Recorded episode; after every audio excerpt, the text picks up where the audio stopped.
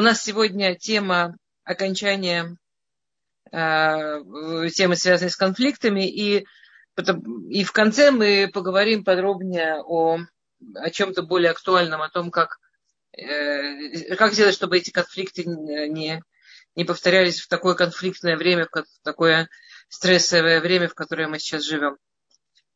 Просто такие базисные инструкции. Окей. Мы с вами в прошлый раз разбирали правила какие-то, да, по поводу ссор, инструкции по поводу ссор. И, то есть мы уже совсем на финишной прямой, если вы сами не вспомните какие-то темы, которые у вас остались с ощущением, что мы их еще не обсудили, которые для вас остались еще не открытыми, не раскрытыми, да, относительно конфликтов. Если только... То есть я напоминаю, что вопросы в конце, но писать можно всегда, и это очень приветствуется. Окей. Мы в прошлый раз говорили о каких-то таких базисных инструкциях в ссорах, и наша тема сегодня – это деньги. Очень часто во многих семьях деньги становятся причиной конфликтов. Теперь есть, да, такое правило, что если в семье ссорятся о деньгах, если люди ссорятся о деньгах, деньги – это не деньги. Когда ссорятся про деньги, это не про деньги. Но и тогда хочется начать там глубоко копаться, да, а что такое деньги, а что такое может значить деньги. Деньги могут значить какие-то предубеждения, деньги могут значить какие-то символы. Например, женщина живет изначально с таким представлением, у нее в голове есть такое представление очень сильное, что деньги зарабатывать должен мужчина, и успешная женщина наверняка выйдет замуж так, чтобы ей работать не пришлось, а если ей приходится работать, жизнь не удалась. Если ей приходится зарабатывать, это на самом деле значит, что это вот она такая неуспешная женщина. Была бы успешная, не надо было бы зарабатывать, а раз надо, значит, жизнь не удалась. Соответственно, будет ощущение, что все время конфликты про деньги. На самом деле конфликт постоянно про ее неудавшуюся жизнь. Но по-честному конфликт все-таки про деньги. Конфликт про то, в каком месте деньги стоят в ее мировоззрении. Что она думает про деньги. Что она думает про себя. Насколько она принимает себя. И тут действительно хорошо бы разобраться, насколько это актуально в реальной жизни. Насколько вот такие вот правила, они актуальны в реальной жизни. То же самое может быть с мужчиной. Мужчина, который вырос в той же семье, в том же социуме, в той же культуре, который абсолютно уверен, что это дело мужчины зарабатывать деньги. Если он, мужчина, деньги не зарабатывает или зарабатывает меньше, чем жена, причем это меньше, чем жена, это не важно, сколько он зарабатывает, меньше, чем жена, вот это абстрактное меньше, чем жена, то он все время чувствует себя убитым, обиженным, униженным, чуть ли не Альфонсо, чуть ли не... Там. А если у мужчины действительно тяжелый период в жизни, и он вообще не может в какой-то момент заработать, и у него совсем с этим сложно. А если это действительно мужчина, который не приспособлен был прямо к зарабатыванию денег, а если этому мужчине так сильно повезло, что он женился именно на женщине, которая очень приспособлена к зарабатыванию денег, что делать вот с этим убеждением, да, вот с этой верой, что мужик зарабатывает, а женщина тратит. Или, да, мужчина настоящий зарабатывает, а вот настоящая женщина умеет поймать такого мужика, который зарабатывает, и за его счет жить. Вот что с этим делать? На самом деле, если с этим ничего не делать, то и конфликтовать, ссориться. И там конфликты не самая большая проблема. Там уже проблема, что люди страдают. Там проблема, что люди на самом деле будут страдать. Очень-очень важно как-то сама с собой договориться, как-то сама с собой проверить. Окей, меня воспитывали определенным образом, меня воспитывали определенным. Насколько я плохо слышно? Всем, да, мы всем плохо слышны, только Лея? Меня прекрасно слышно. Окей. Леечка, это что-то у вас? Окей, хорошо. Класс. Лея, это проверьте у себя там, пожалуйста, что-то у вас. Теперь. Вот эта вот история с тем, что деньги очень сильно воплощают метафорически всякие детские убеждения. всякие убеждения, которые мы тащим.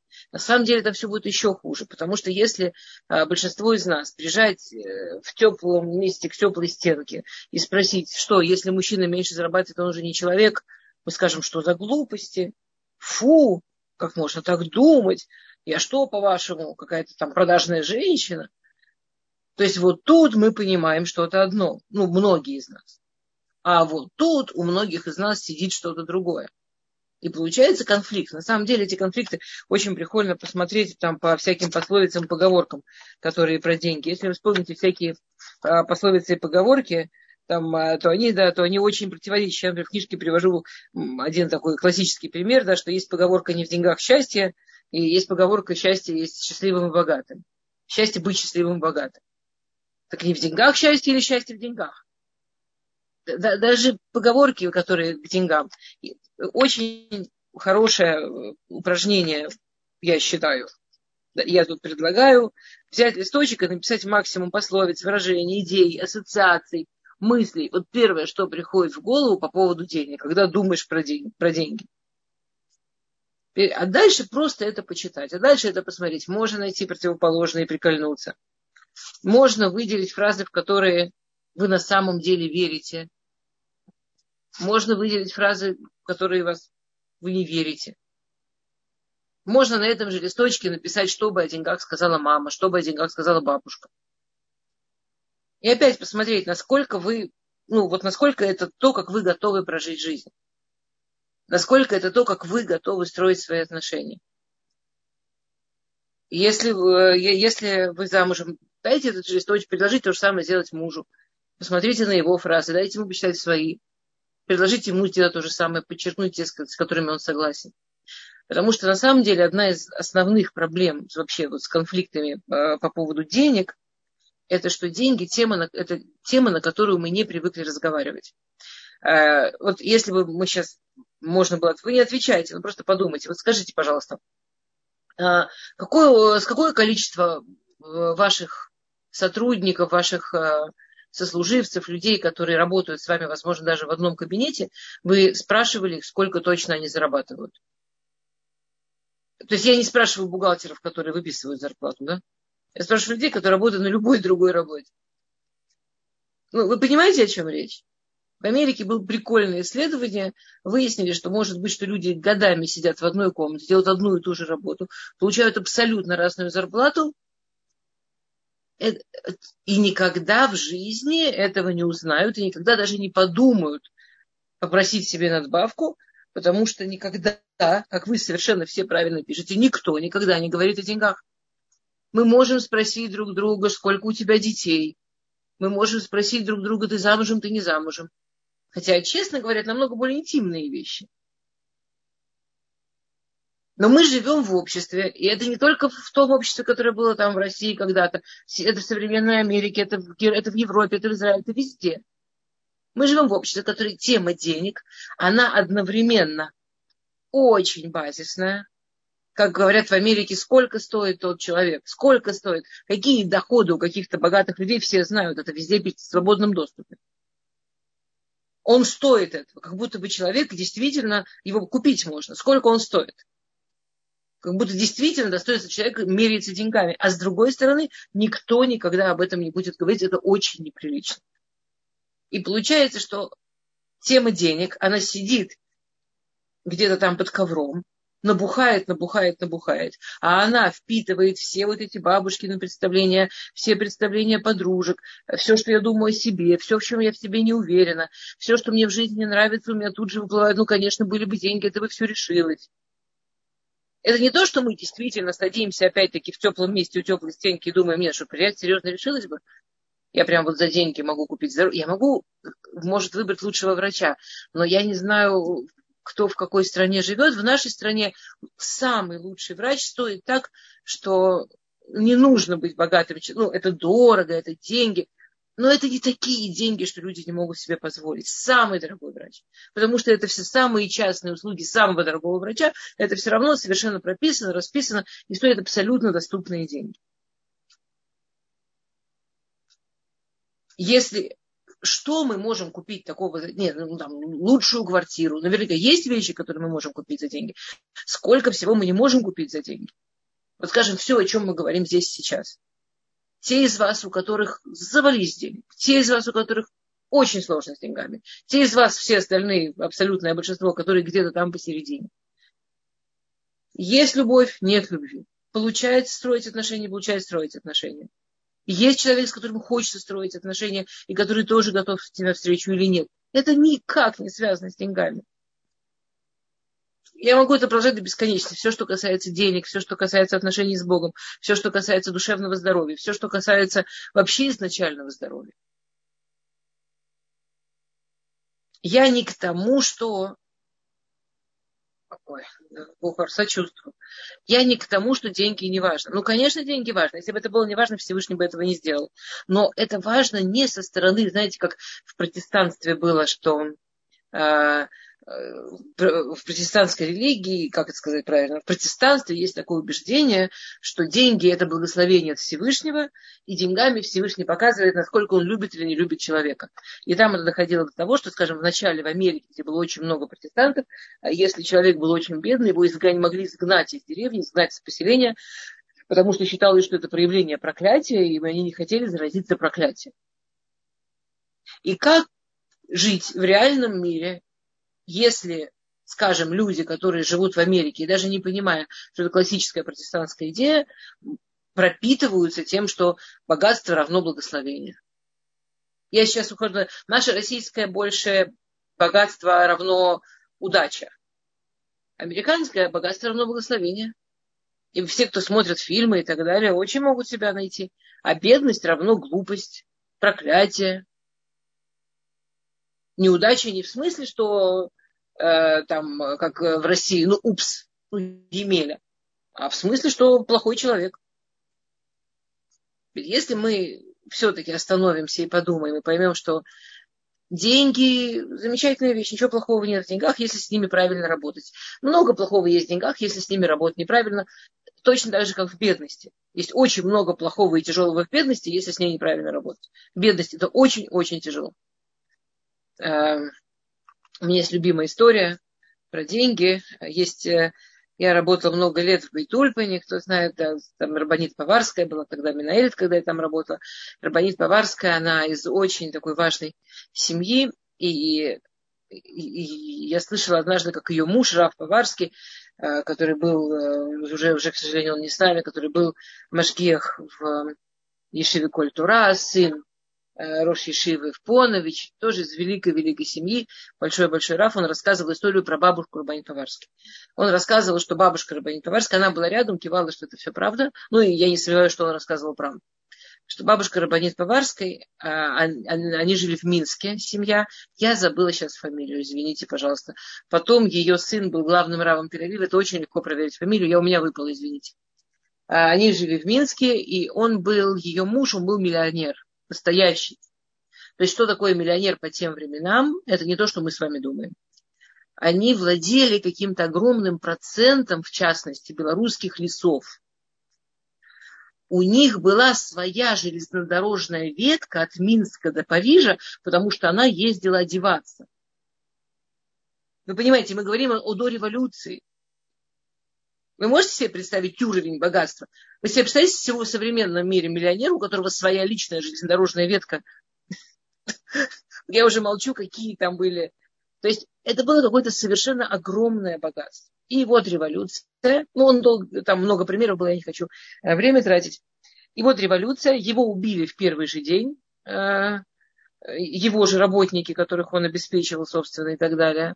А она смогла схватить детей и бежать. Теперь она бежала, как стояла.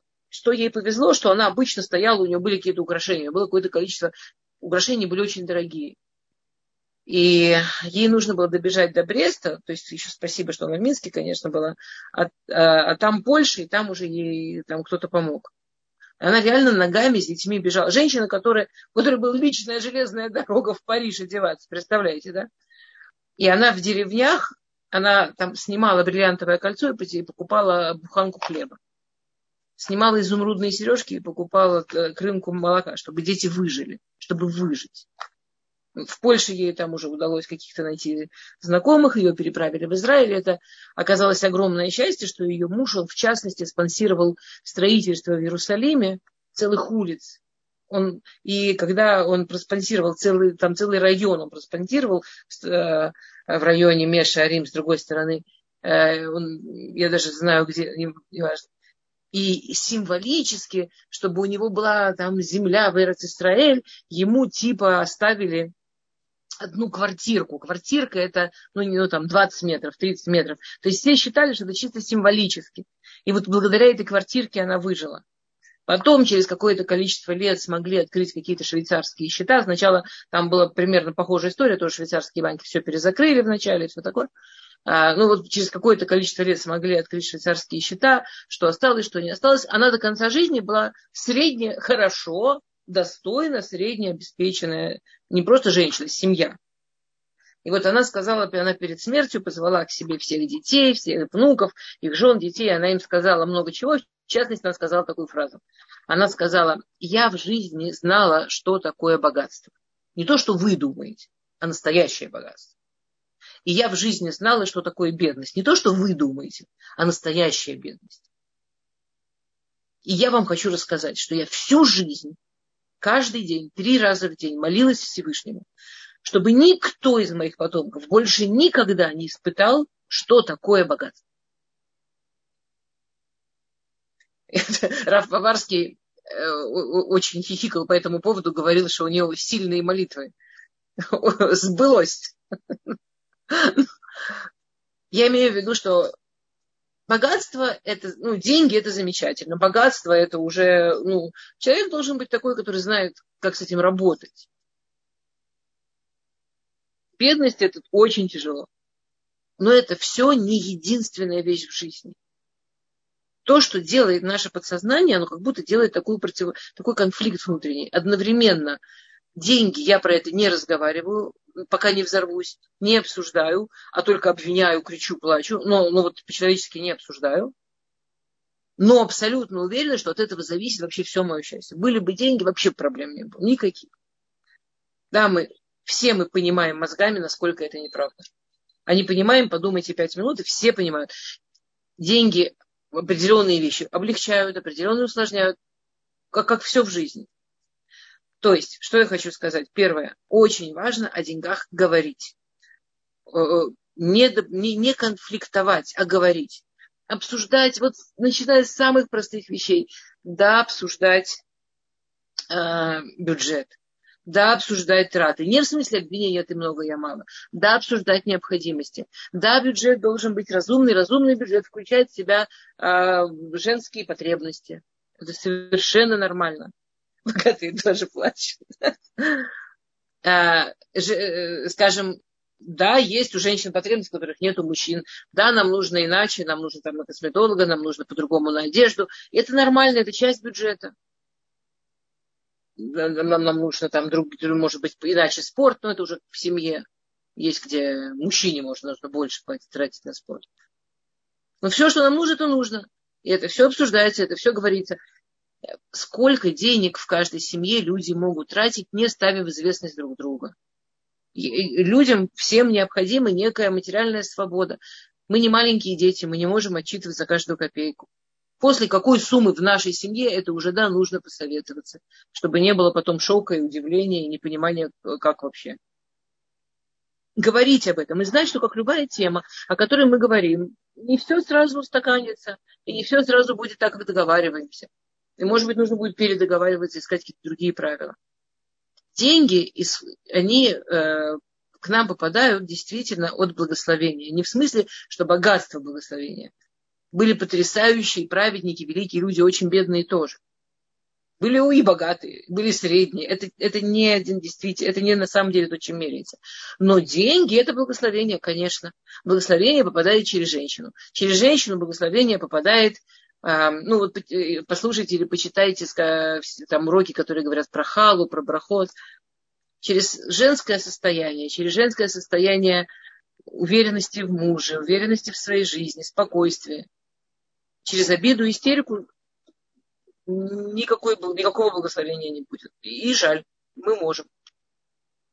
Окей. Тоф.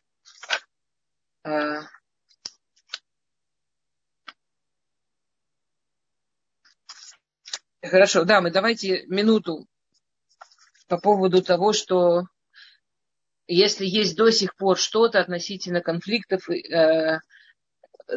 ссор, стрессов в семье и так далее, какие-то вопросы.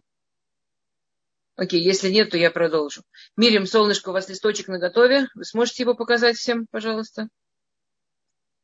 Мирим? Мирим. Я здесь, у меня мы сейчас, да, я включаю.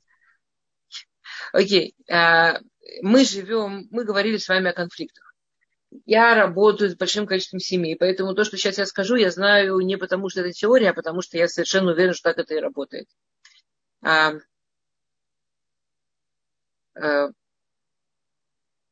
Обратите внимание, мы сейчас живем в конфликтное время. Мы сейчас живем во время, когда конфликт в воздухе. Есть, когда мы живем во время, что Медат один, что как будто бы суд сейчас трепещет в каждом миллиметре жизни. Мы живем во время, когда стресс очень высокий. Большинство людей во многих местах в мире просыпаются, и их уровень стресса уже другой, чем обычно, когда человек просыпается. Есть несколько правил важных относительно того, что делать, когда ты живешь в априори стрессовой ситуации. То есть обычно мы привыкли к каким стрессам? Мы привыкли к стрессам, случилось, минута, 5-10 и закончилось. Сейчас мы находимся в очень тяжелой ситуации, когда стресс длительный. Я обращаюсь не к людям именно из Украины, я обращаюсь в принципе ко всем. У нас в Израиле сейчас тоже очень тяжелое происходит, не сравнивая. Мы все живем сейчас под очень высоким стрессом. Те, кто считают, что к нему это не относится, я за вас рада. Очень большое количество людей сегодня живут под высоким уровнем стресса. Первое, что нужно знать про стресс, когда мы живем под высоким уровнем стресса, это почти наверняка значит, что мы предрасположены к тяжелому поведению, к ссорам, к конфликтам, ко всему, о чем мы сейчас говорили, как это избегать или как из этого вылезать. Сейчас я хочу немножко поговорить о том, как туда как можно больше не попадать. Как туда не попадать? Первое, что нужно знать, что когда ты находишься в стрессовой ситуации, ты не принимаешь никаких... Насколько это возможно, ты не принимаешь никаких тяжелых решений. Никакого разводиться, никакого разбегаться, никакого увольняться, если это не что-то, что от вас не зависит. Насколько возможно, не принимать никаких сложных решений. Потому что в любом случае это не будет принято. Мирим, а нельзя, чтобы листочек был виден и я. Вот тут есть такой квадратик, там толдотру. Можно, чтобы мы с ним оба были видны, и листочек, и я, если возможно? Нет, не получается? У меня не получается. Тогда лучше листочек. Тогда важнее листочек. Спасибо. Окей. Теперь. Вы в любом случае не будете потом довольны своим решением, скорее всего.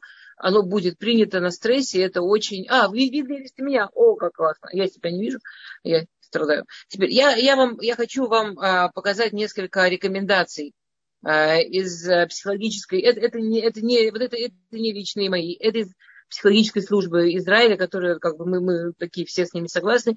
10 основных рекомендаций, когда люди находятся в длительном стрессе, чтобы как можно здоровее из него выйти, как можно здоровее пройти. Обратите внимание, особенно все тут, кто мамы.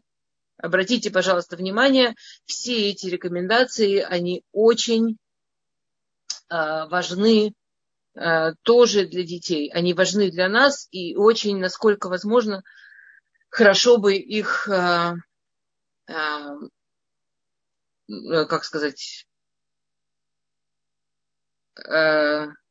хорошо бы их тоже с детьми, да. Это назвали очень мило, это назвали, посмотрите, лоли фахет миапахет. Не бояться страха, не бояться бояться. Нам всем сейчас, ну не всем, всем кому, все, кто себя в этом узнают, очень многим людям сейчас страшно, так или иначе. Так или иначе, многие люди сейчас переживают страхи. И это длится и длится, и случаются какие-то события, которые еще поднимают уровень страха. И мы все, окей, скажем, должны делать то, что мы можем, но самое главное, самое первое, что мы должны сделать, мы должны выжить, сохраниться психологически и психически сами, и сохранить своих близких. Да. Первое, я иду по Ви. Первое, симу лев ленешама. Тут есть как бы, да, два направления, что симу лев лен... Первое, что обратите внимание на душу, обратите внимание на дыхание. Симу лев ленешима, симу лев ленешама. Симу лев ленешима, если вы помните, мы говорили о том, что самое первое в стрессе следить за дыханием. Дыхание – это не что-то, про что нужно думать, сосредотачиваться, но если у вас сжаты легкие, если расправлены плечи, если дыхание поверхностное, если дыхание частое, очень легко загнать себя в панику, даже когда не страшно. А когда страшно, мы начинаем так дышать естественно. То есть как минимум вот помнить такое минимальное антистрессовое дыхание – это вдохнуть носом, как будто вы вдыхаете запах приятных цветов, выдохнуть ртом, как будто вы хотите задуть свечу. И так 3-5 раз вы как минимум снимете то, что называется острый приступ страха или острый приступ тревоги, напряжения, паники. И с детьми это делать тоже очень легко. Во-первых, если вы так дышите рядом с детьми, они тоже плюс-минус, скорее всего, автоматически начнут дышать так с вами. Во-вторых, можно дать детям просто выдувать мыльные пузыри. Самые обычные копеечные мыльные пузыри, они построены так, что когда ребенок их выдувает, он дышит антистрессовым дыханием. Мы в Израиле даем детям мыльные пузыри во время бомбежек, когда мы сидим в бомбоубежищах. Насколько возможно, если... Я вам скажу честно, иногда в бомбоубежище столько народа, что там, если еще и мыльные пузыри, все задохнутся. Но если есть такая возможность, я всегда, как только начинается очередная серия бомбежек или очередная война, прямо в кармане держу какие-то коробочки, эти маленькие с мыльными пузырями. Я их закупаю, кучу маленьких таких. Это автоматически снимает... С другой стороны, симу лев ленешама, обратите внимание на свою душу. То есть для того, чтобы вы выжили, для того, чтобы выжили ваши близкие, вы самая главная фигура. Вы самая важная фигура, лично вы. Поэтому вы должны очень хорошо знать, что ответ на следующие вопросы. Можете даже себе их записать, у кого сложно с ивритом, у кого не сложно, посмотрите список этих вопросов там, где первое ви. Мамар геотхэм, что вас успокаивает? Ману тенлахэм коахли итмудеды миру Аллаха звава. Что раньше помогало вам, что раньше давало вам силы справляться с какими-то такими тяжелыми ситуациями? То есть что вас успокаивает и что раньше вам давало силы справляться? Это должно быть, этот ответ у вас должен быть прямо сверху. И есть вещи, которые достижимы. Если вы знаете, что это, там, не знаю, послушать музыку, эта музыка должна быть тоже прямо в кармашке. Если вы знаете, что это шоколадка должна быть в кармашке. Я говорю какие-то простые примеры, возможно, что-то более сложное. Это только вы можете разобраться, что вам удобно и вам у вас работает в вашей жизни. Второе ви. Мы сейчас во втором ви.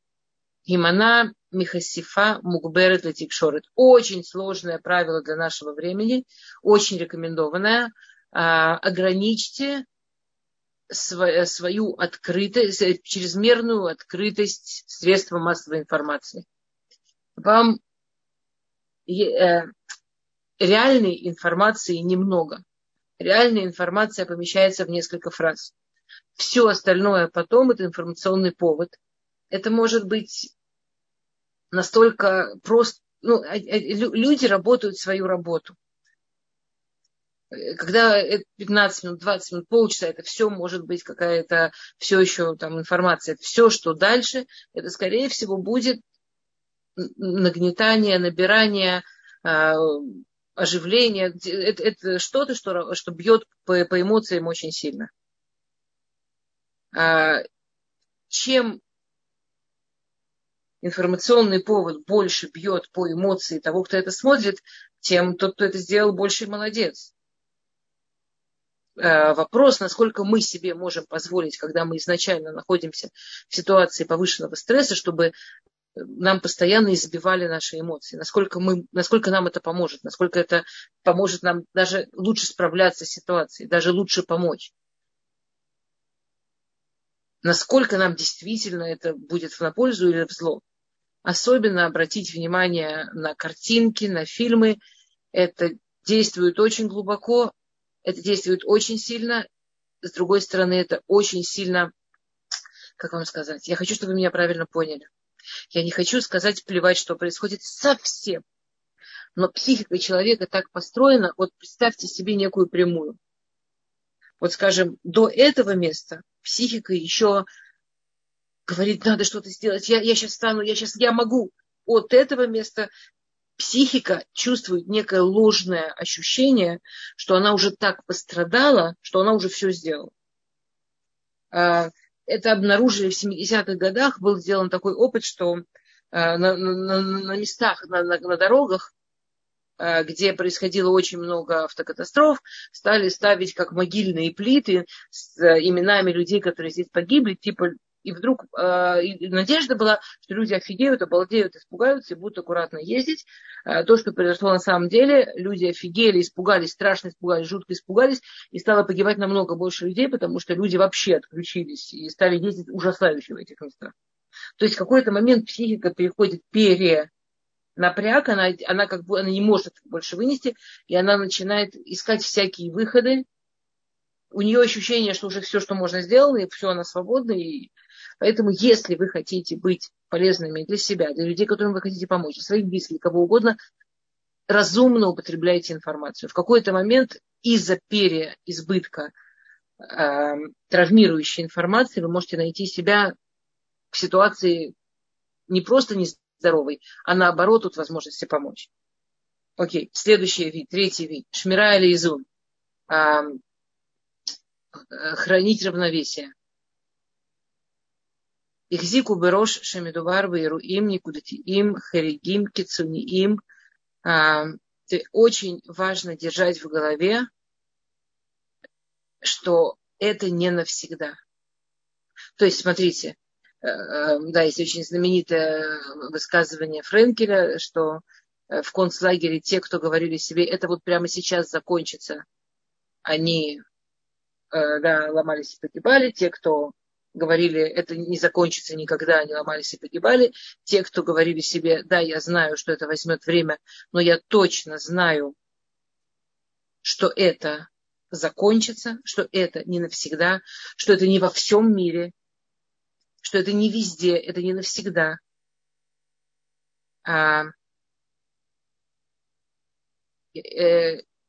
Я потом на вопрос отвечу, хорошо? Давайте мы сейчас договорим, и потом все, что хотите, с огромной радостью. Это то, что позволяет сохранить равновесие. Шимру аля шигра. Теперь, да, я понимаю, что большую часть того, что я говорю, вы знаете, это... Ну и классно. Давайте это все соберем в одном месте.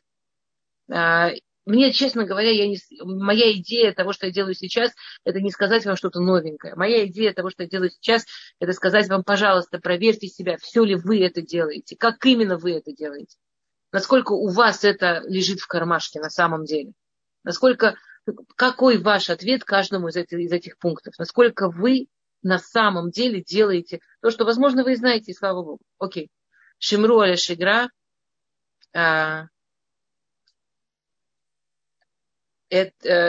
сохраняйте будни. Насколько возможно, сохраняйте будни.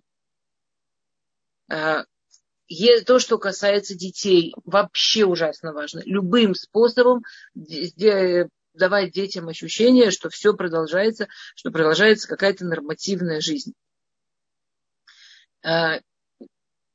Если вам очень-очень плохо, встаньте приготовить обед. Если вам ужасно-ужасно страшно, подметите пол. У нас сейчас нет времени, у этого есть огромный мехкар. Я вам даю честное слово, что это потрясающе помогает выйти из травмы. для детей это просто спасение. Чем хуже ситуация, тем важнее, чтобы они вовремя встали, там, сделали уроки, неважно, что-то сделали, почистили зубы, сполоснули рот, неважно, все что угодно. Все что угодно, чтобы это было похоже на нормальную жизнь, что жизнь продолжается. Наше подсознание только через действие получает сигнал, что жизнь продолжается. Мы должны оставаться в ситуации, что мы идем к жизни, а не дай бог, наоборот. Шитуф весех. Шитуф – это поделиться и разговаривать. Теперь послушайте. Есть примерно 6% человечества, которым действительно легче переживать тяжелые моменты в одиночку. Они существуют, но даже у этих 6%, если стресс или страх или травма переходит какой-то уровень, даже им нужно будет поделиться, даже им нужно будет об этом поговорить. 94% человечества для того, чтобы пережить травму, им необходимо об этом разговаривать. Дайте место для того, чтобы вам было с кем выразить свои чувства. Найдите кого-то, в ком вы уверены, найдите кого-то, кто готов, найдите кого-то, с кем для вас спокойно, дайте себе, что у вас должна быть возможность вылить чувства и чувствовать себя с этим безопасно. Поговорить и чувствовать себя с этим безопасно. Если мы говорим о детях, очень важно, чтобы вы были для них тем, с кем они могут безопасно говорить. И они должны это знать. То есть каждый раз, когда что-то такое происходит, открыть разговор, дать детям высказаться. Им не хочется, не надо, но они должны знать, что такая возможность есть. Знаете, я в тех эмоциональных группах, с которыми я работаю каждую неделю с 3 эмоциональными группами девушек. И всегда, когда что-то случается, я в начале нашей встречи, я отменяю все, что мы говорили, открываю возможность об этом поговорить. И всегда первую, вторую встречу им это странно и сложно. Начиная с 3, я уже не должна ничего сделать. Они ждут этого, и из них это льется. Шидру имун. Вам нужно на кого-то полагаться. На кого вы выберете? Скажем, я выбираю полагаться на Всевышнего. Кто-то выбирает полагаться на правительство. Кто-то на кого-нибудь нужно полагаться. Очень важно полагаться на кого-то. Очень важно, чтобы вы чувствовали, что за вашей спиной кто-то есть. Потому что за спиной ваших детей есть вы. Но за вашей спиной тоже должен кто-то быть. Мы сейчас второй столбик. Вы со мной, да? Мы второй столбик, второй ви. Хискум Мешарим Буней Хосен. Есть понятие хосен. Я не знаю, как это лучше сказать по-русски.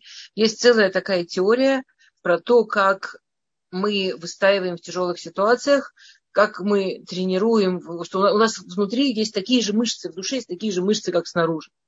Это мышцы, которые помогают нам выстаивать, когда трудно. Усиляйте те фразы, те мысли, те идеи, которые усиляют ваши мышцы, то есть душевные, которые усиляют ваш вот этот внутренний стержень, вашу внутреннюю возможность выстоять. То есть если вы в тяжелой ситуации, послушайте, мы все равно сейчас не сможем ничего до конца оценить и понять. Это все равно еще возьмет время. Когда сейчас трудно, страшно, сложно, почувствуйте себя. Потому что, не потому что, нет, будьте честными до конца, идите на баррикады.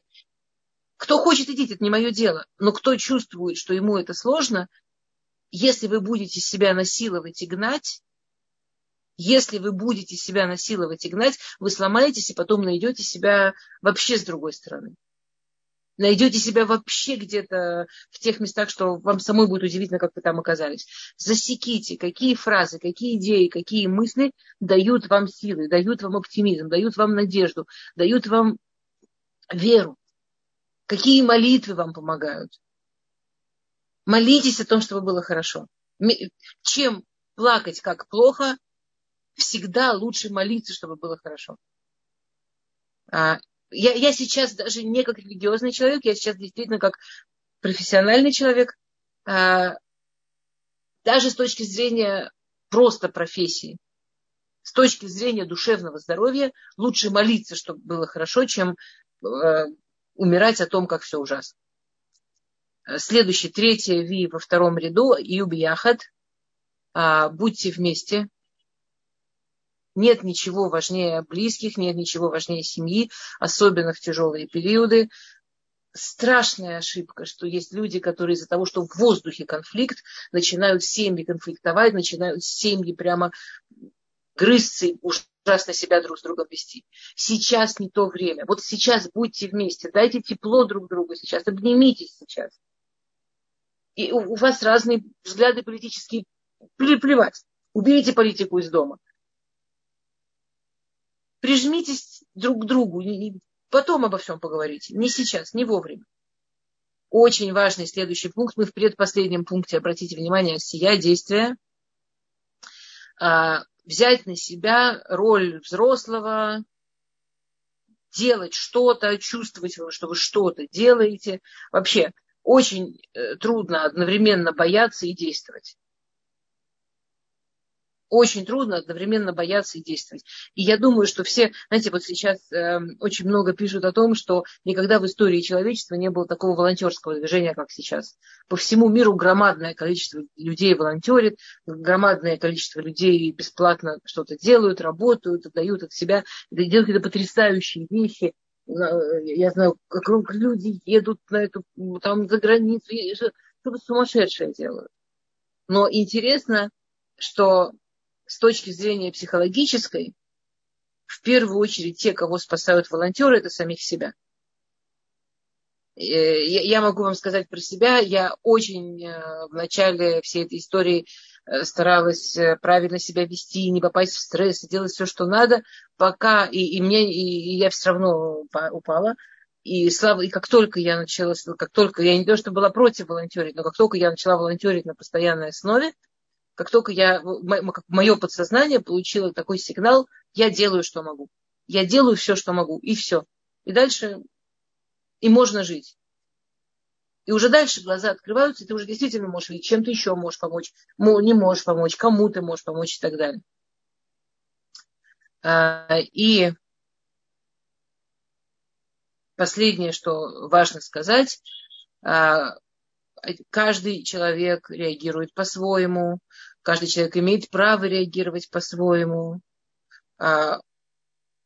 Очень важно разрешить себе не пугаться того, что тебе страшно, не пугаться страха, не пугаться переживаний, не пугаться растерянности, не пугаться своих эмоций. Но тоже важно сказать себе: окей, сколько я себе это разрешаю, хоть целый день, или хоть целый час, или хоть всю ночь. Но только чтобы, да, не прозвучало, все, мне страшно, я сломался.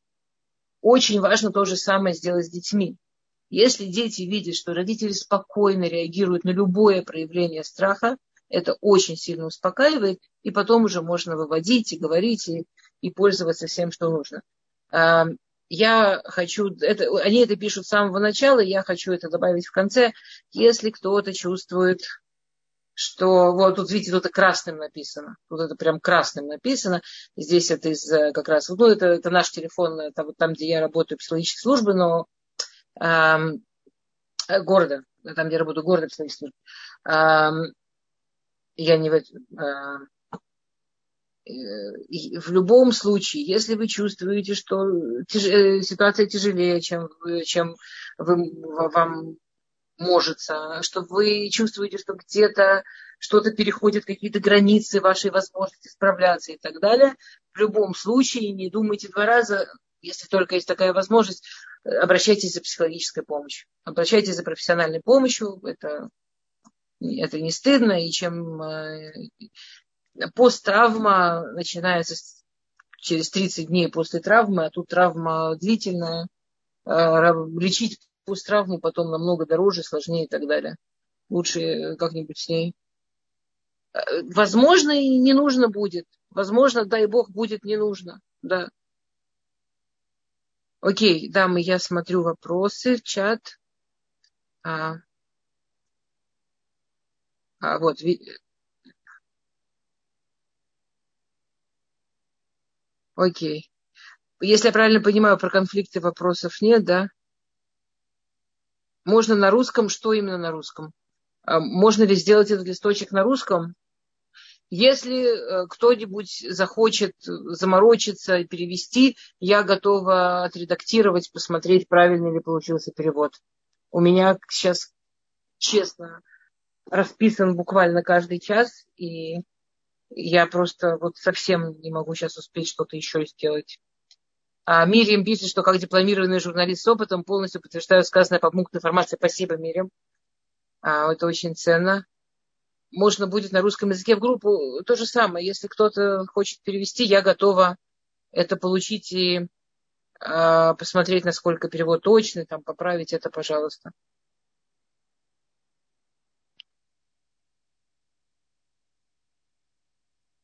Дочь не может забеременеть, это влияет на нее, ее потребность выговаривать боль. Как помочь?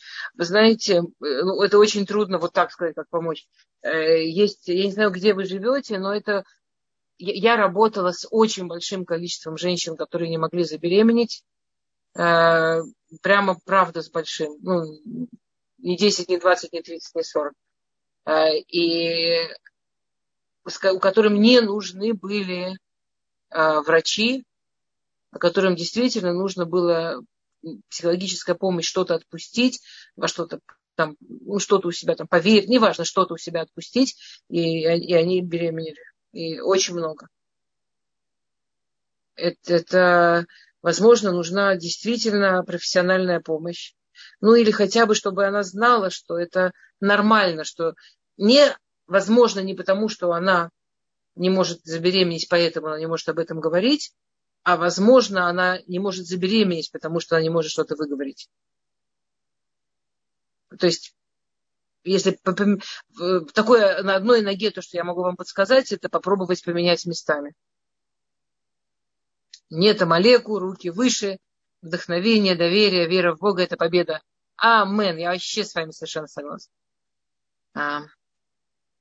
Зачем на листочке киска нарисована? Типа что-то такое успокаивающее, мягкое, дать ребенку, да, там, игрушку, животное, что-то. У киски стресс. Мирим говорит Кристина, потому что у киски стресс. Окей, да, дамы. Есть, я, честно, оставляла время. Обычно после таких вещей есть вопросы. Я что, прям такая была понятная, что все понятно? Круто.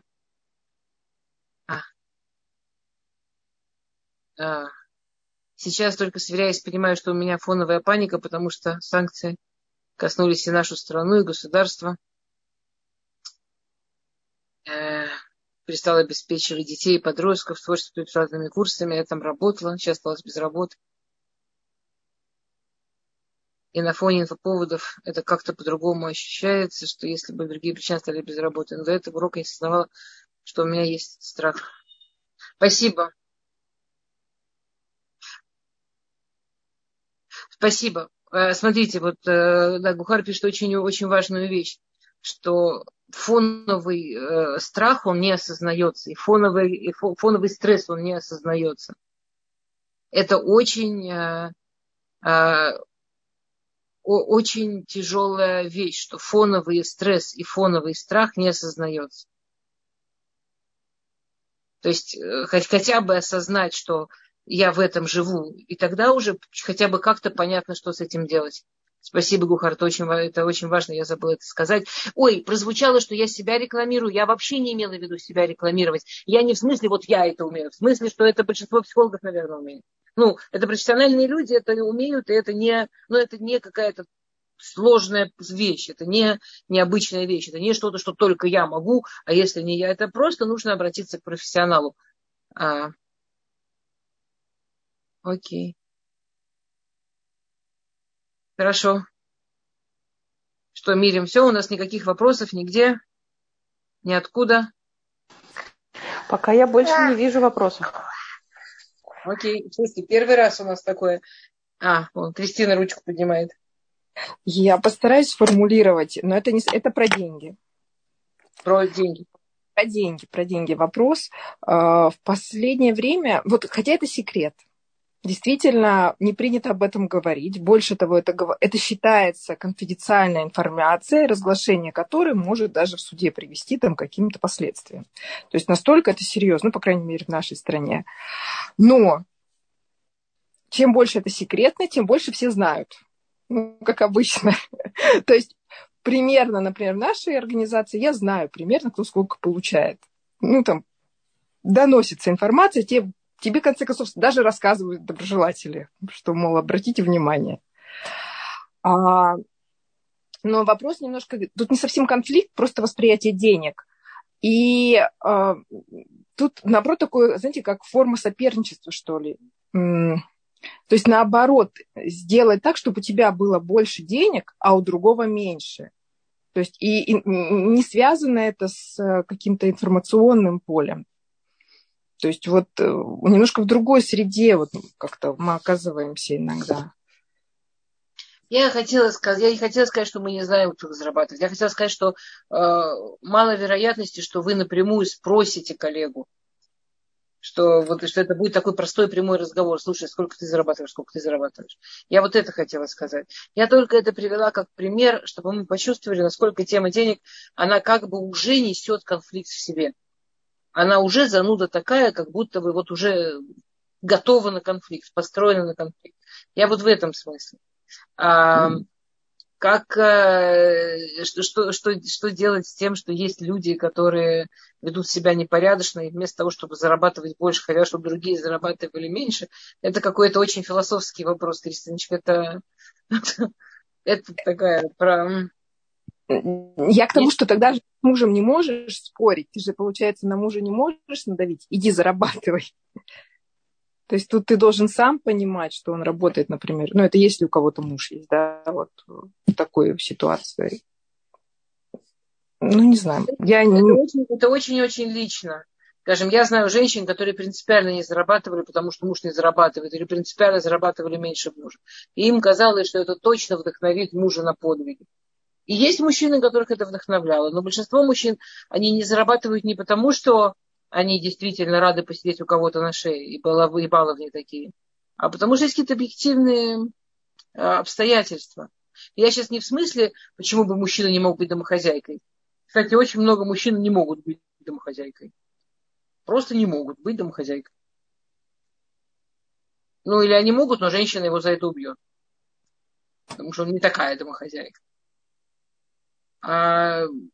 Разные истории. Я хотела сказать, что деньги для того, чтобы не быть конфликтом, единственный хороший, на мой взгляд, совет, это должно быть открытой темой. Чем больше деньги, это тема, о которой можно спокойно, открыто обсуждать, тем меньше они несут в себе внутренних конфликтов. Плюс есть проблемы с другими темами, которые, я надеюсь, что вы понимаете, что это не только деньги. Любые темы, которые на них вето, о которых них не говорят, которые тайные, которые скрытые, это всегда конфликтообразующие.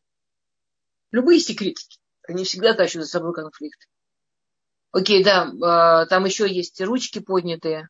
Мирим. Да, Анна может включить. Шалом всем, да. Времени уже совсем не осталось. Мы сегодня заканчиваем тему конфликтов, я так поняла, как бы, Рабанит Эстер.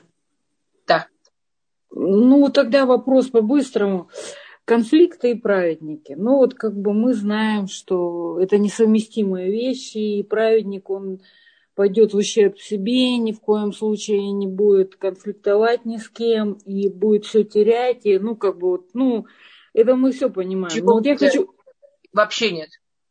Вообще не так. Тогда, пожалуйста. Извините, договорите вопрос. Значит, вы считаете, ваше личное мнение, что праведник – это человек, который пойдет в ущерб себе, но конфликтовать не будет. Это ваш личный взгляд, вы имеете на него право, да, хорошо. Я как бы свою ситуацию, время нет, быстро. В чем вопрос? Вопрос вот в чем. Конкретная ситуация.